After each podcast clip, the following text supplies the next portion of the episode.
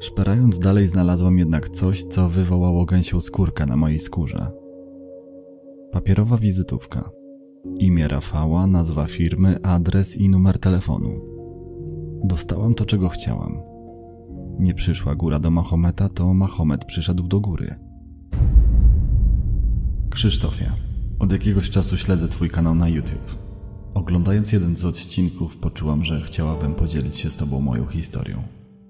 Od dawna czułam silną potrzebę, by to komuś powiedzieć. Chciałabym, żebyś opowiedział ją innym, ku przestrodze.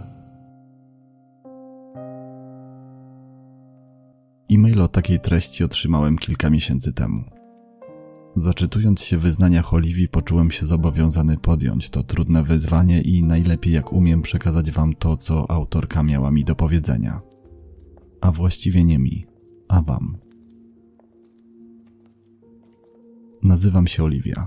W tym roku skończę 23 lata. Urodziłam się i wychowałam w niewielkiej wsi na Zamojszczyźnie. Nie będę mówić dokładnie gdzie, bo to po pierwsze mało ważne, a po drugie ktoś mógłby mnie zidentyfikować. Moje życie było typowe, to znaczy typowe do pewnego momentu. Mam dwóch starszych braci i młodszą siostrę. Moja mama pracuje jako pomoc domowa u pewnych ludzi, a tato był. No właśnie, był rolnikiem. Zmarł jak miałam 16 lat. Bracia mieli po 18 i 19 lat. A moja najmłodsza siostra zaledwie 4. Jechał traktorem po kilku głębszych i wypadł, tak niefortunnie, że nie było szans na odratowanie.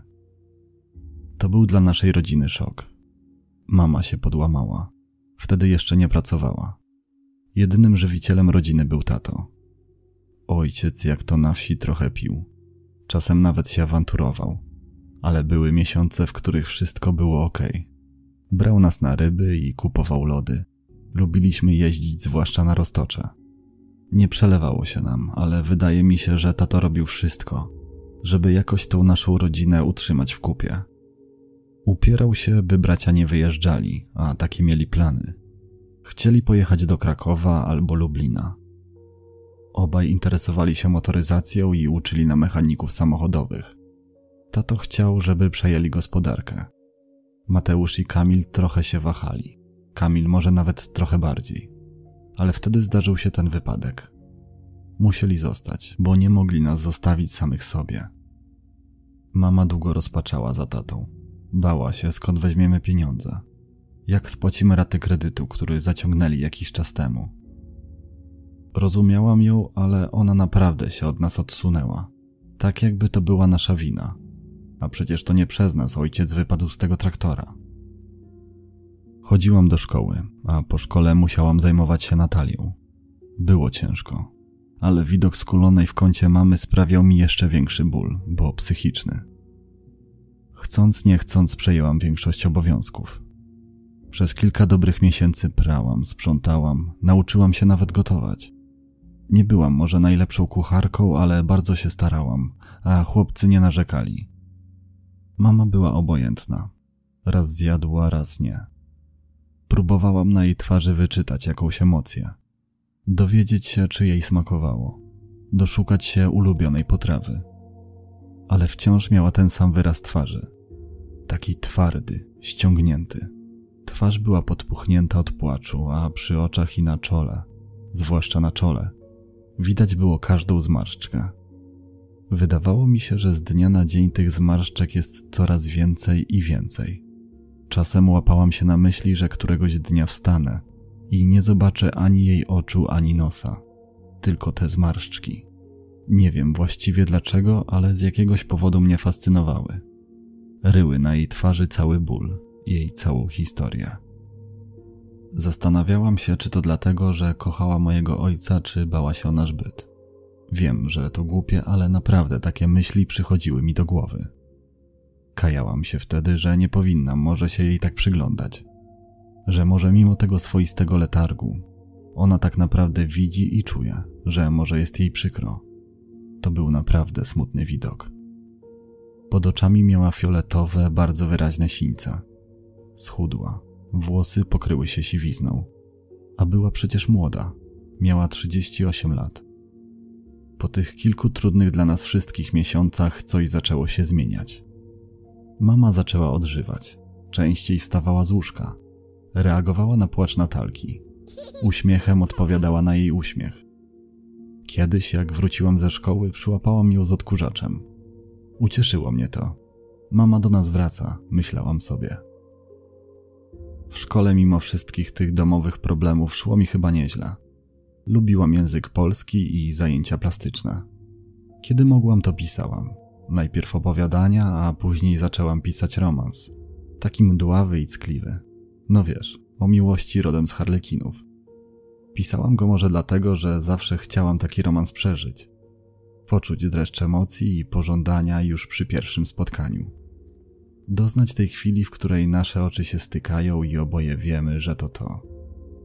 I już nigdy nie chcemy się rozdzielać. Zrobimy wszystko, by być razem. Pokonamy każdą przeszkodę.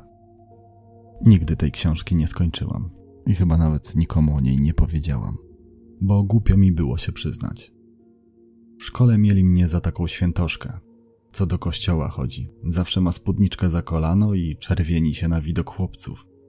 Bardzo by się zdziwili, gdyby wiedzieli, co tak naprawdę chodziło mi po głowie. Mniej więcej w tym samym czasie, w którym mama przeżywała swoje ciężkie chwile, poznałam Kubę. Był starszy o rok, chodził do zawodówki, miał ciemne włosy i oczy. Mieszkał w zamojskim domu dziecka. Został mu tylko rok do osiemnastki. Może nie było tego bum, motylków w brzuchu i piorunującego spojrzenia – ale w moich oczach Kuba był idealny, wygadany, dorosły i odpowiedzialny. Nie miał rodziców. Zmarli wiele lat wcześniej. Doskonale znał więc mój ból. Rozumiał, że cierpię po stracie ojca. A jeszcze bardziej boli mnie to, że na jakiś czas straciłam również mamę. Rozumieliśmy się bez słów. Godzinami słuchaliśmy muzyki, chodziliśmy na długie spacery, a on wprowadził mnie w trochę inny świat. Wtedy tego jeszcze nie rozumiałam, ale ten świat nie był wcale lepszy od tego, który znałam. Zaczęliśmy chodzić na imprezy. Poznałam jego znajomych. Proponowano mi papierosy i piwo. Początkowo odmawiałam, ale później było mi już głupio. Kuba tak wyczekująco patrzył na mnie tymi swoimi wielkimi oczami. Czułam, że tego chce, że sprawia mu tym radość że pragnie, bym była jedną z nich. Mówił, że dzięki temu połączy nas niesamowita więź. Emocjonalnie scalimy się w jedno. Zgodziłam się raz, drugi, trzeci. A później to już jakoś poszło. Paliłam te cienkie, mentolowe. Wydawało mi się, że są zdrowsze i nikt nie wyczuje. Do domu wracałam późno, nie zawsze byłam całkiem trzeźwa. Mama albo niczego nie widziała, albo widzieć nie chciała. Dalej była pogrążona w swoim żalu. Podjęła się pracy, a popołudniami zajmowała Natalką. Bracia przez cały dzień byli w polu, a wieczorami na przystanku PKS spotykali się z kolegami na piwo. Weekendy spędzali w garażach, majstrując przy samochodach kolegów. Byłam niewidzialna, dlatego pozwalałam sobie na coraz więcej i więcej. W drugiej liceum zaczęłam wagarować i całe dnie spędzać w zamościu. Dalej lubiłam się uczyć ale nie przyznawałam tego przy Kubie i jego znajomych. Dla nich szkoła była dnem, a ja chcąc się dopasować, mówiłam i robiłam to samo. Wreszcie czułam się akceptowana i dowartościowana. Nie mogłam tego zniszczyć jakimiś chorymi ambicjami z przeszłości. Zdałam sobie sprawę, że nie zależy mi już na ocenach. Nie muszę iść na studia. Nie mam już ochoty zostać ani nauczycielką, ani pisarką. Bo po co? Grupa dawała mi coś innego niż tylko wątpliwą perspektywę dobrej pracy. Poczucie przynależności, a tego mi właśnie brakowało. Byłam tylko nic nieznaczącym cieniem snującym się między kuchnią, łazienką a moim pokojem. Mama i bracia żyli własnym życiem. Przez cały rok szkolny lawirowałam. Byłam jednak na tyle bystra, by nie przekraczać rażąco nieusprawiedliwionych godzin i jakoś zdać. U szkolnego psychologa ciągle podkreślałam, że zawalam obowiązki szkolne przez wzgląd na żałobę i trudną sytuację w domu. Tę cenną wskazówkę dostałam od Kuby. On omamianie tych wszystkich psychologów miał opanowane do perfekcji. Zgrywaj smutną, mówił. Popłacz się. Powiedz, że nie możesz się skupić na niczym, bo ciągle o nim myślisz. Przed oczami masz obrazy wspólnych wypadów czy coś takiego. Taktyka działała. Mamę kilkukrotnie wzywano do szkoły, by porozmawiać o moim zachowaniu, wagarowaniu i ocenach. Ale zwykle kończyło się tylko na prośbach, bym bardziej się przyłożyła. Nauczycielom było mnie żal, a ja triumfowałam. Oszukałam wszystkich, tak jak polecił mi Kuba. Nadeszły wakacje. Spotkania z przyjaciółmi Kuby stały się coraz bardziej intensywne. Do domu wracałam raz na kilka dni. Stale brakowało nam kasy na piwo i palenie, bo piliśmy i paliliśmy coraz więcej. Zbieraliśmy puszki, ale z tego były marne grosze. Od czasu do czasu Rafał, najlepszy kolega Kuby, przynosił większą sumę pieniędzy. Nie pytałam skąd ma. Jeśli mam być szczera, to chyba mnie to nawet nie obchodziło. Po prostu cieszyłam się zaopatrzeniem. Któregoś dnia Rafał podszedł do mnie i powiedział, że teraz moja kolej. Nie wiedziałam o co chodzi. Już miałam pytać, ale wyręczył mnie Kuba. Trochę się zmieszał, popatrzył na mnie wymijająco. Potem spojrzał na Rafała i znowu na mnie. Nastała niezręczna cisza. Ja dziś pójdę, powiedział, a w jego oczach zobaczyłam dziwną iskrę. Nie widziałam go dwa dni. Wrócił z siatkami pełnymi butelek, przekąsek i prezentem dla mnie. Srebrnymi kolczykami w różyczki. Rzuciłam się mu wtedy na szyję i pocałowałam w usta. Nie interesowało mnie już, gdzie był. Przestałam nawet być zła, że przez dwa dni nie dawał znaku życia. Po kilku dniach ta sytuacja z kolejką się powtórzyła. Nie możesz ciągle od nas tylko brać. Teraz twoja kolej, by skołować siano, zaczął Rafał któregoś poranka. Gdy po wieczornym melanżu nieudolnie próbowałam wyjść z namiotu, ciągle się wywracając. Wczoraj mocno przesadziłam i jeszcze mi nie przeszło. Co proszę? zapytałam zdezorientowana. No a co ma być? Albo przyniesiesz trochę kasy, albo idziesz z nami coś wieczorem zbać. W piwnicach ludzie trzymają rowery i inne fajne sprzęty, które łatwo opylić. Zamarłam, a więc stąd mieli pieniądze. Przecież to oczywiste.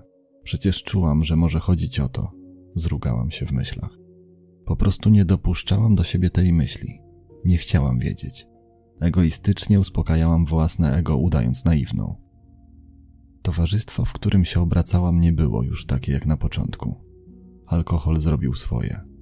Chłopcy byli agresywni, czasem się bili, napadali na przechodniów. Dziewczyny podrywały chłopaków, szły w krzaki za papierosy. Nie wiem, czy nie zdawałam sobie jeszcze z tego sprawy, ale sama byłam częścią tej grupy. Częścią tego, czym tak gardziłam. Tłumaczyłam sobie, że tkwiłam w tym wszystkim tylko dlatego, że zależy mi na Kubie. Ile potrzebujecie? zapytałam. A jak myślisz? Nie pogardzimy żadną sumką, dodał z przekąsem. Przez kolejne godziny zastanawiałam się, co zrobić. Babcia trzymała oszczędności w barku. Klucz trzymała w szufladzie przy łóżku. To było proste. Wystarczyło przyjść pod byle pretekstem i je zabrać. Tak też zrobiłam. Ubrałam się ładnie, w spódnicę za kolano, jak lubiła babcia. Zapukałam do jej drzwi. Otworzyła mi lekko zdziwiona, bo od śmierci ojca u niej nie byłam. Zaproponowała mi herbatę, a ja nie oponowałam. Gdy wyszła z salonu, wślizgnęłam się do jej sypialni. Z szafki wyjęłam klucz. Jestem trochę głodna. Zrobisz mi kanapkę? Krzyknęłam do krzątającej się po kuchni gospodyni. Gdy usłyszałam słowo tak, najszybciej jak tylko potrafiłam, podeszłam do barku. Przekręciłam klucz. Zawiasy zaskrzypiały tak mocno, że aż się wzdrygnęłam. Żeby je zagłuszyć, zaczęłam kaszleć. Dziecko, przeziębiona jesteś. Plecy masz na wierzchu. Bez względu na pogodę zakładasz te kuse spódniczki. Musisz się ubierać cieplej, zawołała zmartwiona babcia. Chyba tak, odpowiedziałam i odetchnęłam z ulgą. Miałam jeszcze chwilkę czasu. Pieniądze leżały w szkatułce, tak jak zapamiętałam. Wrzuciłam je byle jak do torebki, a klucz zaniosłam do nocnej szafki. Ledwie usiadłam na fotelu, a u progu pojawiła się babcia. Trudno powiedzieć, jak się wtedy czułam. podekscytowana i trochę zawstydzona. Wiedziałam, że zrobiłam coś złego.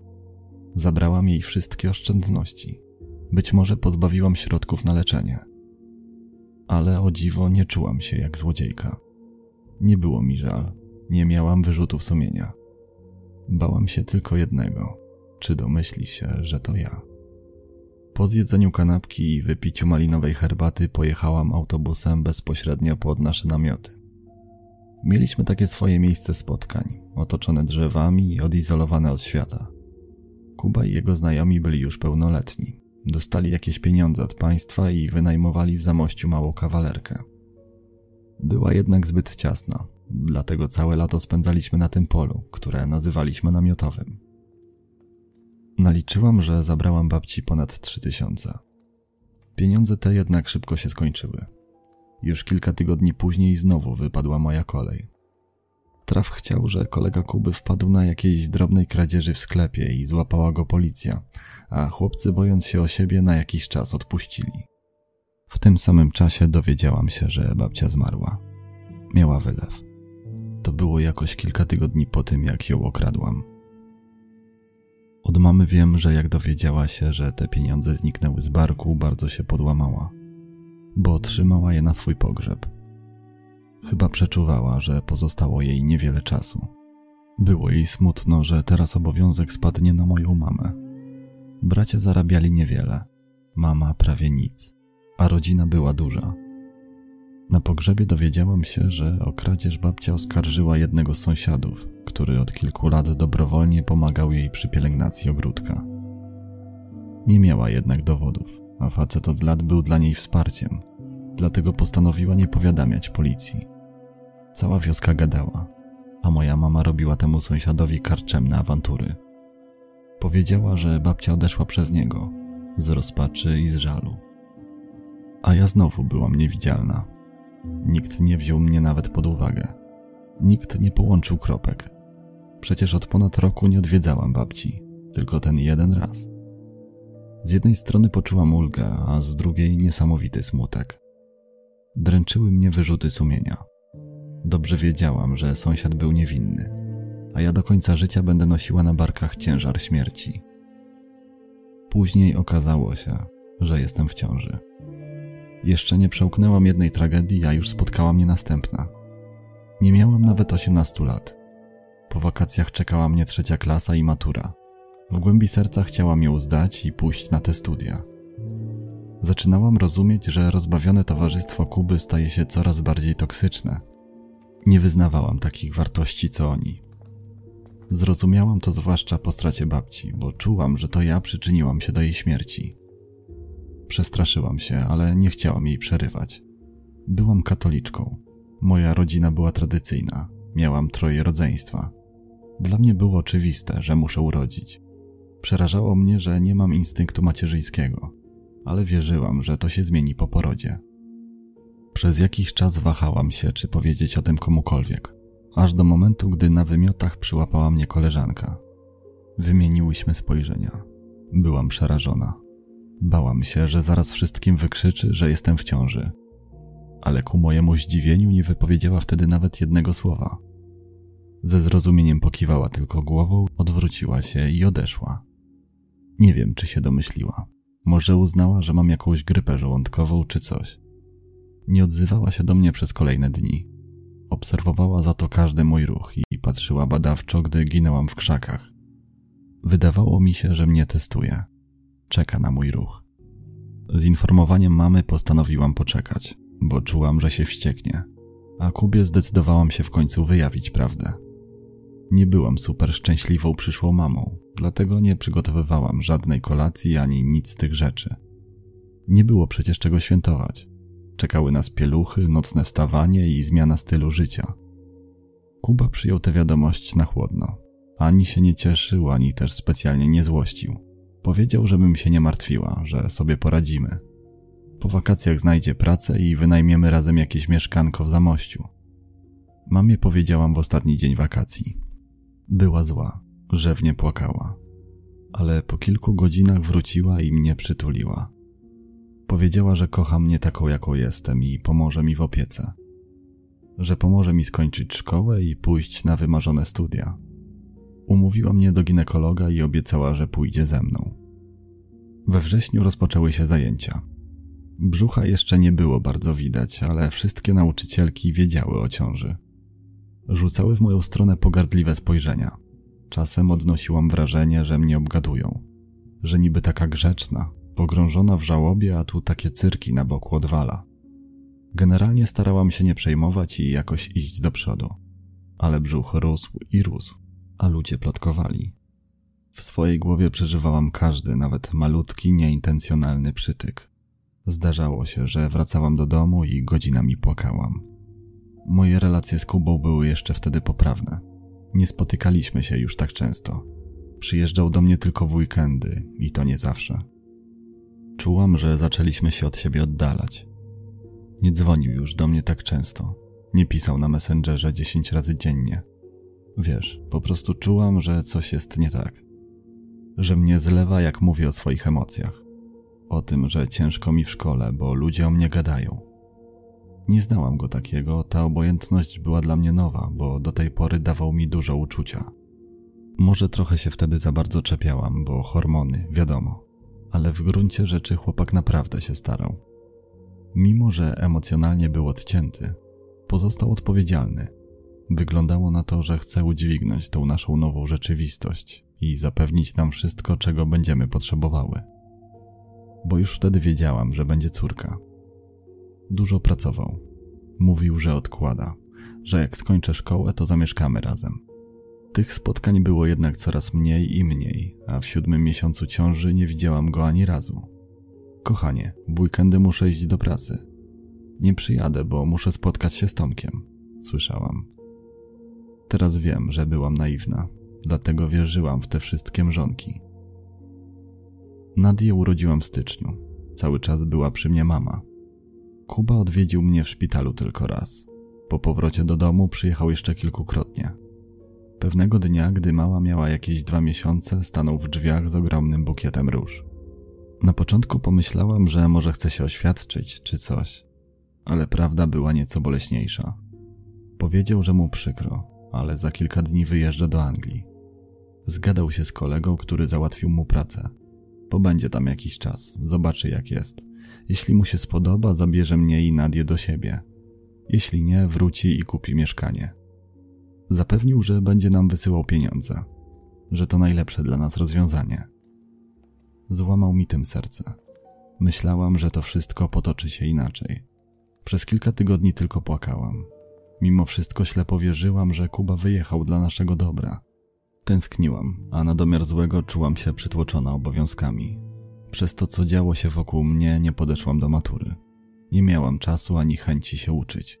Kuba od czasu do czasu dzwonił i wysyłał pieniądze. Ale potem jakoś w lipcu kontakt się urwał. Od znajomej usłyszałam, że ma nową dziewczynę i nie planuje wracać. Otrzeźwiałam.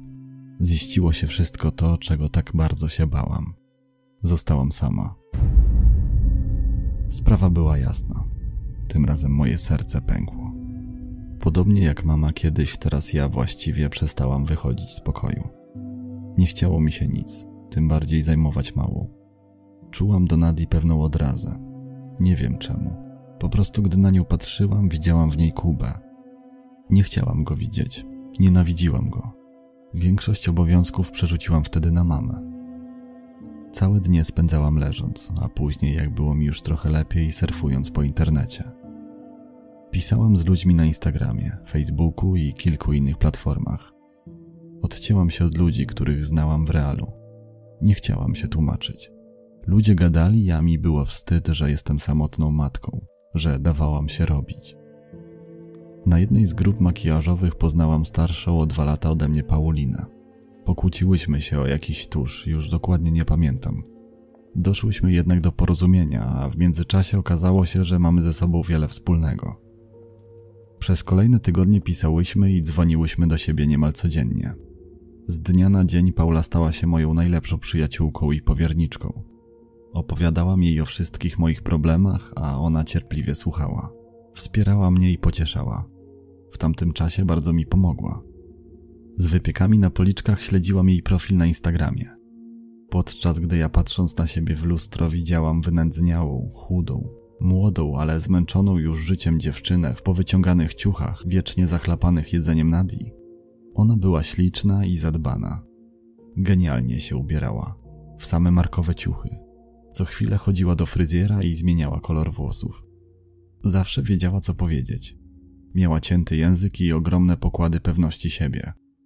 Roztaczała wokół siebie niesamowitą, pozytywną aurę, a chłopcy ustawiali się do niej w kolejkach. Imponowała mi tym. W głębi ducha chciałam być taka jak ona. Może byłam nieco płytka, ale marzyłam o tych torebkach, szpilkach i zwiewnych sukienkach. Chciałam, by oglądali się za mną chłopcy, by zazdrościły mi koleżanki. Za wszelką cenę chciałam udowodnić sobie, że jestem coś warta. Wciąż chciałam przeżyć wielką miłość. Mijały tygodnie. Nadia jadła już stałe pokarmy i nie musiała jej więcej karmić piersią. Przyszedł czas, by poszukać pracy. Przeglądałam ogłoszenia w internecie, ale żadnego fajnego etatu dla mnie nie było. Mama zaproponowała mi pracę na stacji benzynowej, którą trochę mnie zniesmaczyła. Od razu pomyślałam o tych pijanych ludziach przychodzących w nocy po zaopatrzenie. Wstydziłam się odmówić. W końcu mama nas utrzymywała i potrzebowała finansowego wsparcia. Bracia się dorzucali, ja też powinnam. Gdy już miałam się zgodzić, z pomocą przyszła mi Paula. Słuchaj, a może byś się tak zabrała i przyjechała do mnie do Warszawy? Mieszkam w małym apartamencie, ale miejsca starczy dla nas obu. Pogadam z szefem, może by cię wziął do nas. Choćby na początku. Knajpie przydadzą się dodatkowe ręce do pracy. Wizja zamieszkania z najlepszą przyjaciółką była tym, czego potrzebowałam. Praca jako kelnerka też wydawała się być lepszą niż ta na stacji. Bałam się powiedzieć o moich planach mamie. Przecież Nadia była jeszcze maleńka. Natalka też potrzebowała dużo uwagi, a ja nie mogłam jej ze sobą zabrać. Któregoś dnia zrobiłam obiad, kupiłam wino i zaczęłam. Myślę o tym, by wyjechać. Mama była w lekkim szoku. Gdzie? Do Anglii? Szukać Kuby? Nie, nie, odpowiedziałam. Do Warszawy. Lepiej płacą niż w Zamościu. Koleżanka dałaby mi miejsce w pokoju i załatwiła pracę w restauracji. Pracowałabym po 12 godzin, pieniądze wysyłała tobie. Mówiłam szybko, wręcz wypluwając z siebie słowa, jakby paliły mnie w gardło. Istotnie chciałam mieć już to z głowy. Na odpowiedź musiałam poczekać kilka długich sekund. Czyli chcesz wyjechać bez dziecka? Nie szkoda ci? Zaczęła wymownie. Może trochę. Tak naprawdę to nie wiem, odpowiedziałam szczerze. Jeżeli tak czujesz, jedź. Obiecałam, że pomogę, to pomogę. Ale masz wrócić. To twoje dziecko. Ja chcę być babcią, nie mamą. Ten obowiązek należy do ciebie. Wyjechałam. Już kilka dni później wysiadłam z busa na dworcu w Warszawie. Byłam tu po raz pierwszy w życiu. Miasto podobało mi się, ale też trochę przerażało. Było głośne. W życiu nie widziałam tylu ludzi w jednym miejscu. To znaczy w Zamościu w cieplejsze miesiące też bywało tłumnie, ale nigdy aż tak. Zresztą w ogóle było inaczej. Czuło się jakąś taką prędkość tego miejsca. Każdy gdzieś gonił, chciał dotrzeć na czas.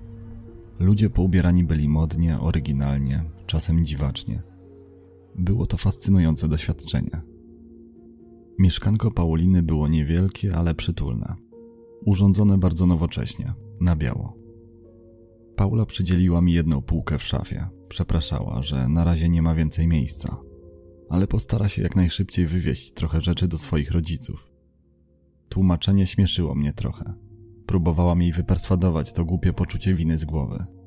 Paula, spoko, wystarczy mi to w zupełności. Wiem, że może ciężko jest ci to sobie wyobrazić, ale naprawdę tak jest. Mówiłam, widząc nutkę niedowierzania i podejrzliwości w jej spojrzeniu. Byłam w posiadaniu suszarki do włosów, zaledwie kilku par jeansów, t-shirtów i swetrów.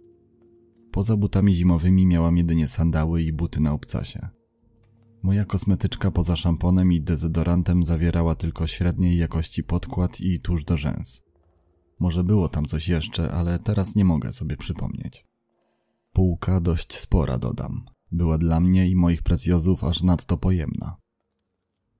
Tylko jednego mi było żal, o czym nigdy nie powiedziałam Paulinie.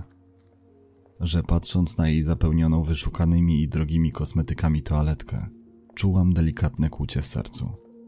Może nie była to zazdrość sama w sobie, ale uczucie było dość nieprzyjemne. Miałam nadzieję, że niedługo i ja będę sobie mogła pozwolić chociaż na niektóre z tych rzeczy. Nie myliłam się. Szef Pauli zgodził się przyjąć mnie na okres próbny od razu. Akurat brakowało mu personelu, bo jedna z dziewczyn zrezygnowała ze studiów i wróciła do rodzinnego miasta. Byłam zmotywowana i już od samego początku dawałam z siebie wszystko. Szybko nauczyłam się podstaw kelnerowania i na równi z innymi dziewczynami brałam każdą nadgodzinę. Zdarzało się, że słaniałam się na nogach ze zmęczenia i ledwo wstawałam z łóżka następnego dnia, ale i tak byłam szczęśliwa. Chciałam zarobić jak najwięcej, wysłać mamie pierwsze pieniądze, a przede wszystkim oddać Paulinie dług, jaki zaciągnęłam u niej na początku. Po kilku miesiącach zaczęłam wychodzić na prostą.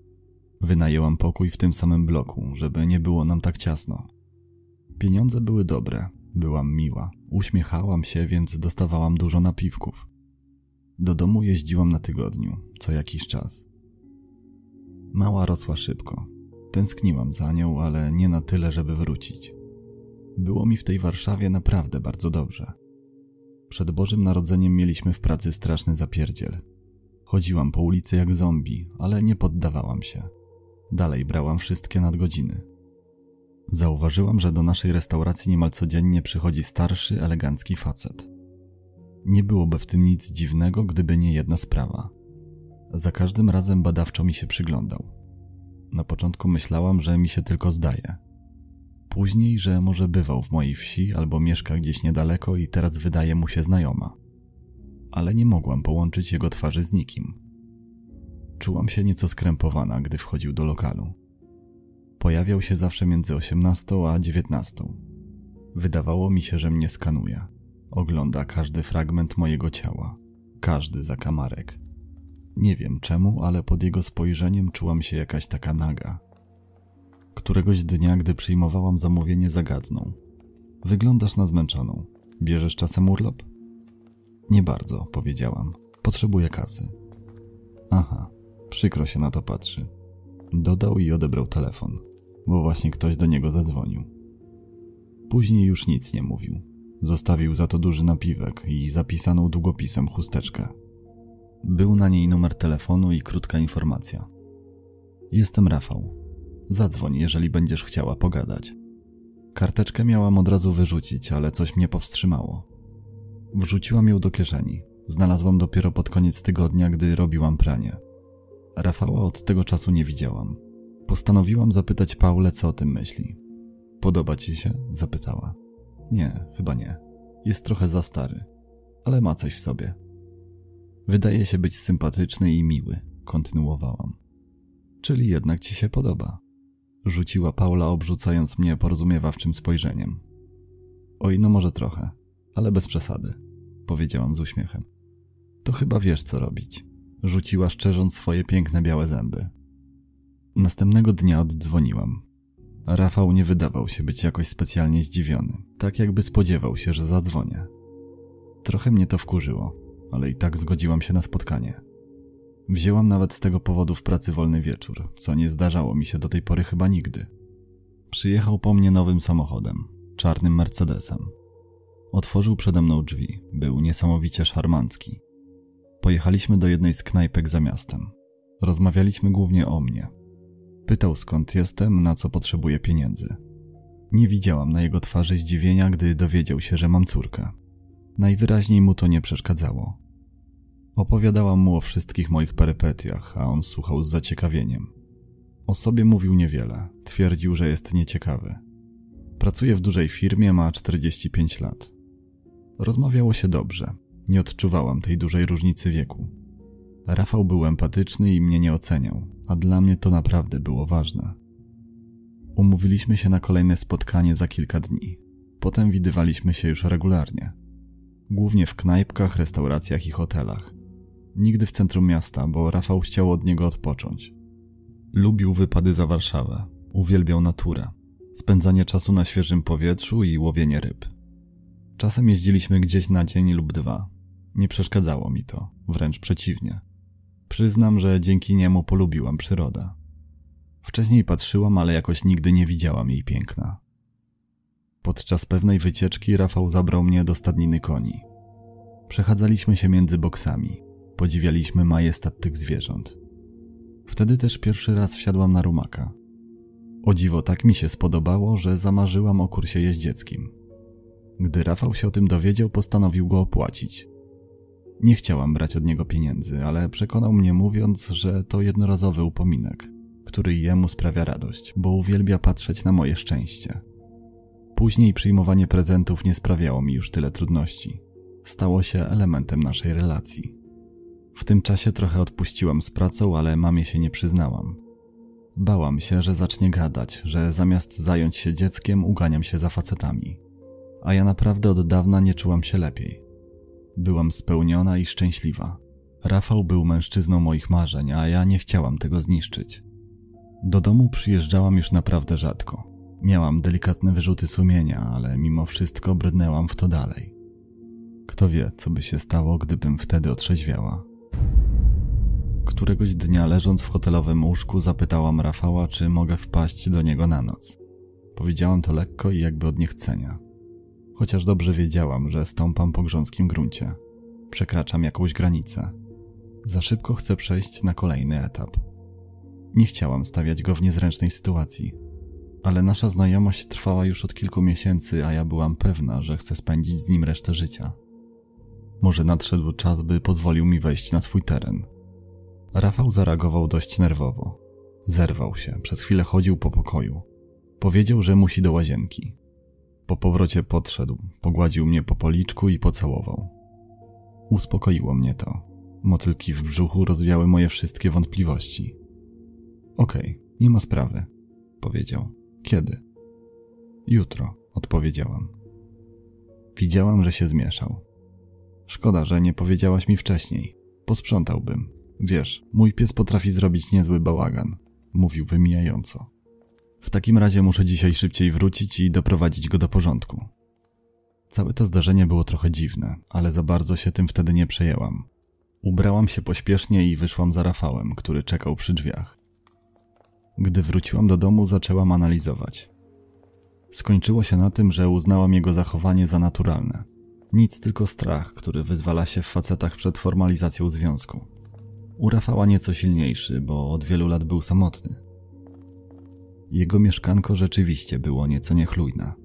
To znaczy nie mogę powiedzieć, że nie było urządzone z gustem czy coś, bo były i fajne meble i drogie sprzęty, a na pierwszy rzut oka widać było kawalerski vibe.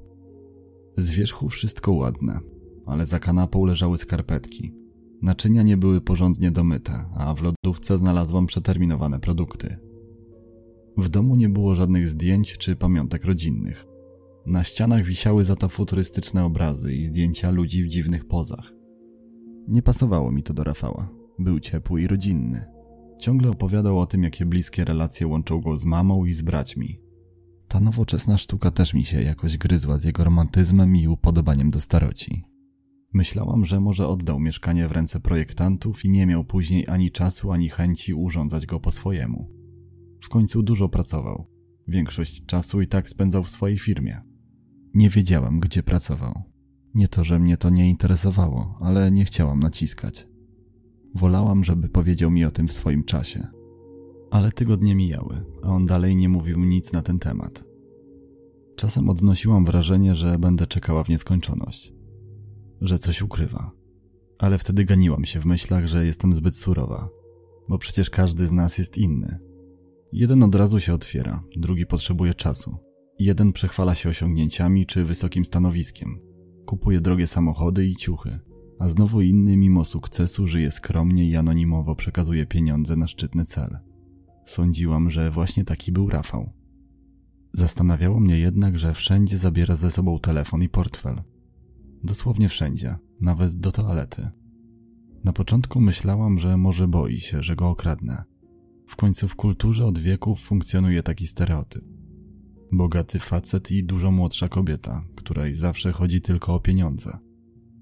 Rozkocha w sobie, pobawi się chwilę i ucieknie z pełnym portfelem.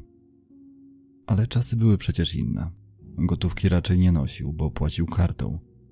Gdy poczułam, że osiągnęliśmy pewien stopień zaufania i przywiązania, postanowiłam go o to zapytać. Proszę, tylko szczerze, zaczęłam. Głuptasku, powiedział. Muszę być w stałym kontakcie z klientami. W każdej chwili ktoś może zadzwonić. Muszę odebrać, co bym nie robił. To miało sens. Uwierzyłam mu i więcej już nie pytałam.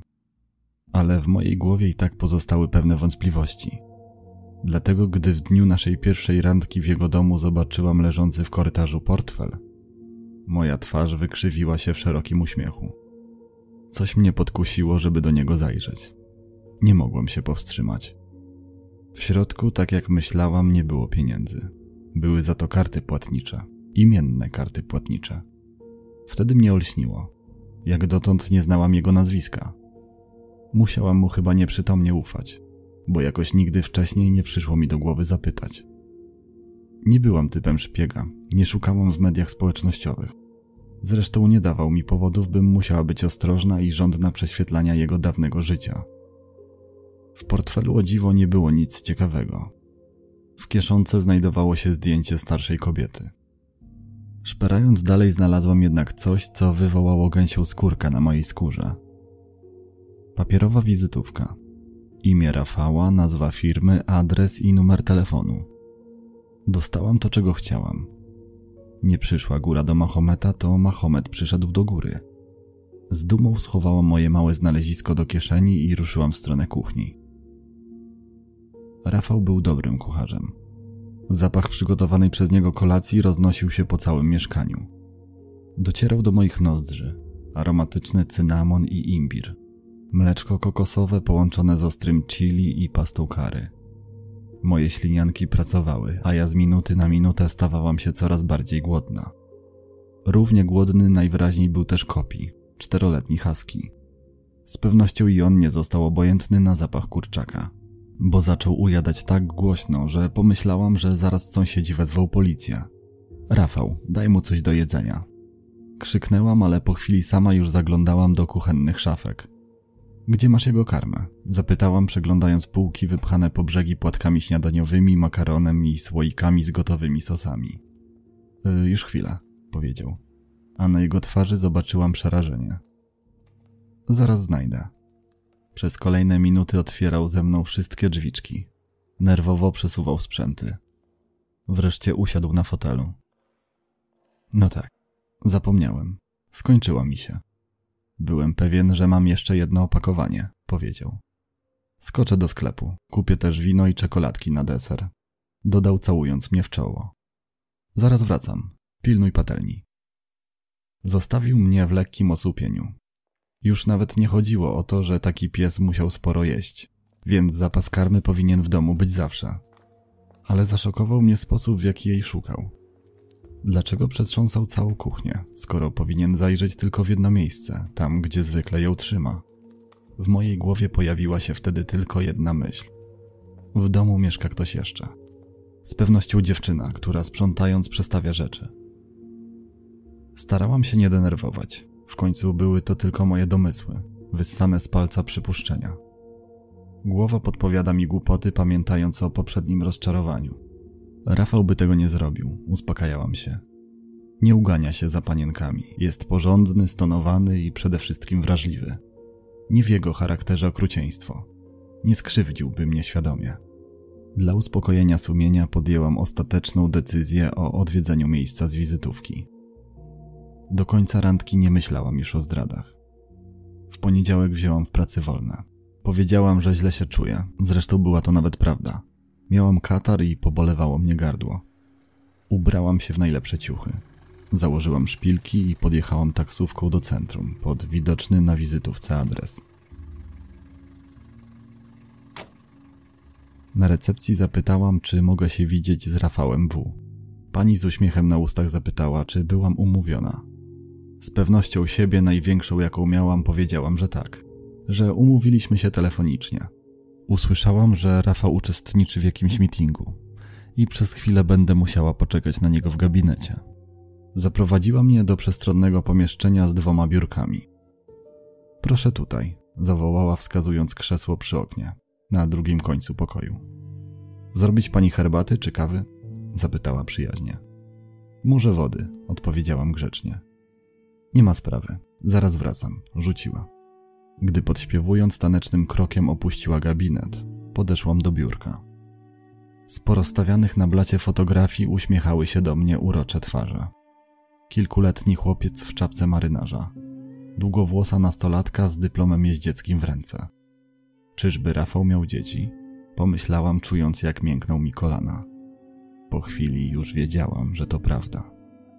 Zdjęcie w centralnej części stołu przedstawiało piękną brunetkę w sukni ślubnej z początku lat dwutysięcznych i stojącego obok niej wysokiego, przystojnego, szczupłego młodego mężczyznę w szarym garniturze. Mężczyznę, który miał te niesamowite, błękitne oczy, te same, w których zakochałam się kilka miesięcy temu. Wryło mnie w podłogę. Ledwie powstrzymałam się od krzyku. Zbladłam, co zauważyła recepcjonistka, która weszła właśnie do pokoju. Czy coś się stało? Nie, właściwie tak, odpowiedziałam. Na dole zostawiłam swój dowód. Pójdę po niego. Znajdę go i zaraz wrócę. Musiałam zaczerpnąć powietrza. Było mi niedobrze. Czułam, że kręci mi się w głowie. W obawie przed spotkaniem Rafała wolałam nie korzystać z windy. Zbiegłam po schodach na dół i wybiegłam z budynku. W głowie miałam mętlik. Nie chciałam wyjaśnień. Zresztą sprawa była jasna. Fotografia ślubna na środku biurka. Nie było mowy o żadnym rozwodzie czy choćby kryzysie w związku. Skasowałam jego numer i z płaczem wybrałam numer Pauliny. To wszystko przez tą Warszawę. Zanosząc się łzami ryknęłam, gdy tylko usłyszałam jej głos w słuchawce. Tego dnia zdecydowałam, że wracam do mamy i mojej córki. Myślałam, że to koniec. Nie wiedziałam jednak, jak bardzo się myliłam. Odcinek różni się trochę od dotychczasowych, bo to historia jednego z Was. Jeżeli macie ochotę wysłuchać dalszych perypetii Oliwii, a zapewniam, że warto, dajcie znać w komentarzach, co o tym myślicie. Nagram drugą część. Dziękuję za wysłuchanie historii wszystkim moim słuchaczom na aplikacjach Spotify i Apple Podcast. Jak widzicie, odcinki nie zawierają reklam, dlatego zachęcam Was do wsparcia mnie na Patronite. Dzięki temu wszystkie obowiązki będę mógł odłożyć na bok i skupić się tylko na tworzeniu dla Was nowych podcastów. W opisie znajdziecie link przekierowujący Was do Patronite. Trzymajcie się ciepło i do usłyszenia wkrótce. Pozdrawiam.